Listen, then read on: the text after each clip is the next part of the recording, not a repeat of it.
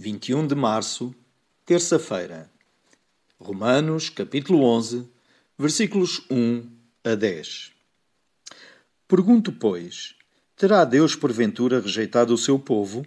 De modo nenhum, porque eu também sou israelita da descendência de Abraão, da tribo de Benjamim. Deus não rejeitou o seu povo, a quem de antemão conheceu. Ou não sabeis o que a Escritura refere a respeito de Elias, como insta perante Deus contra Israel, dizendo: Senhor, mataram os teus profetas, arrasaram os teus altares, e só eu fiquei e procuram tirar-me a vida. Que lhe disse, porém, a resposta divina: Reservei para mim sete mil homens que não dobraram os joelhos diante de Baal.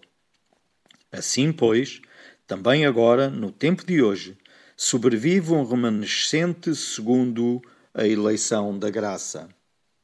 O apóstolo continua a falar acerca de Israel, que teimava em não reconhecer Jesus como Messias.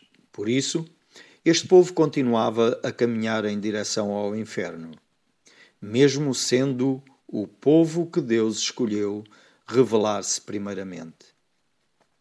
Deus espera que os judeus reconheçam Jesus como Messias, assim como espera que todos os povos reconheçam o seu Filho como o Salvador do mundo.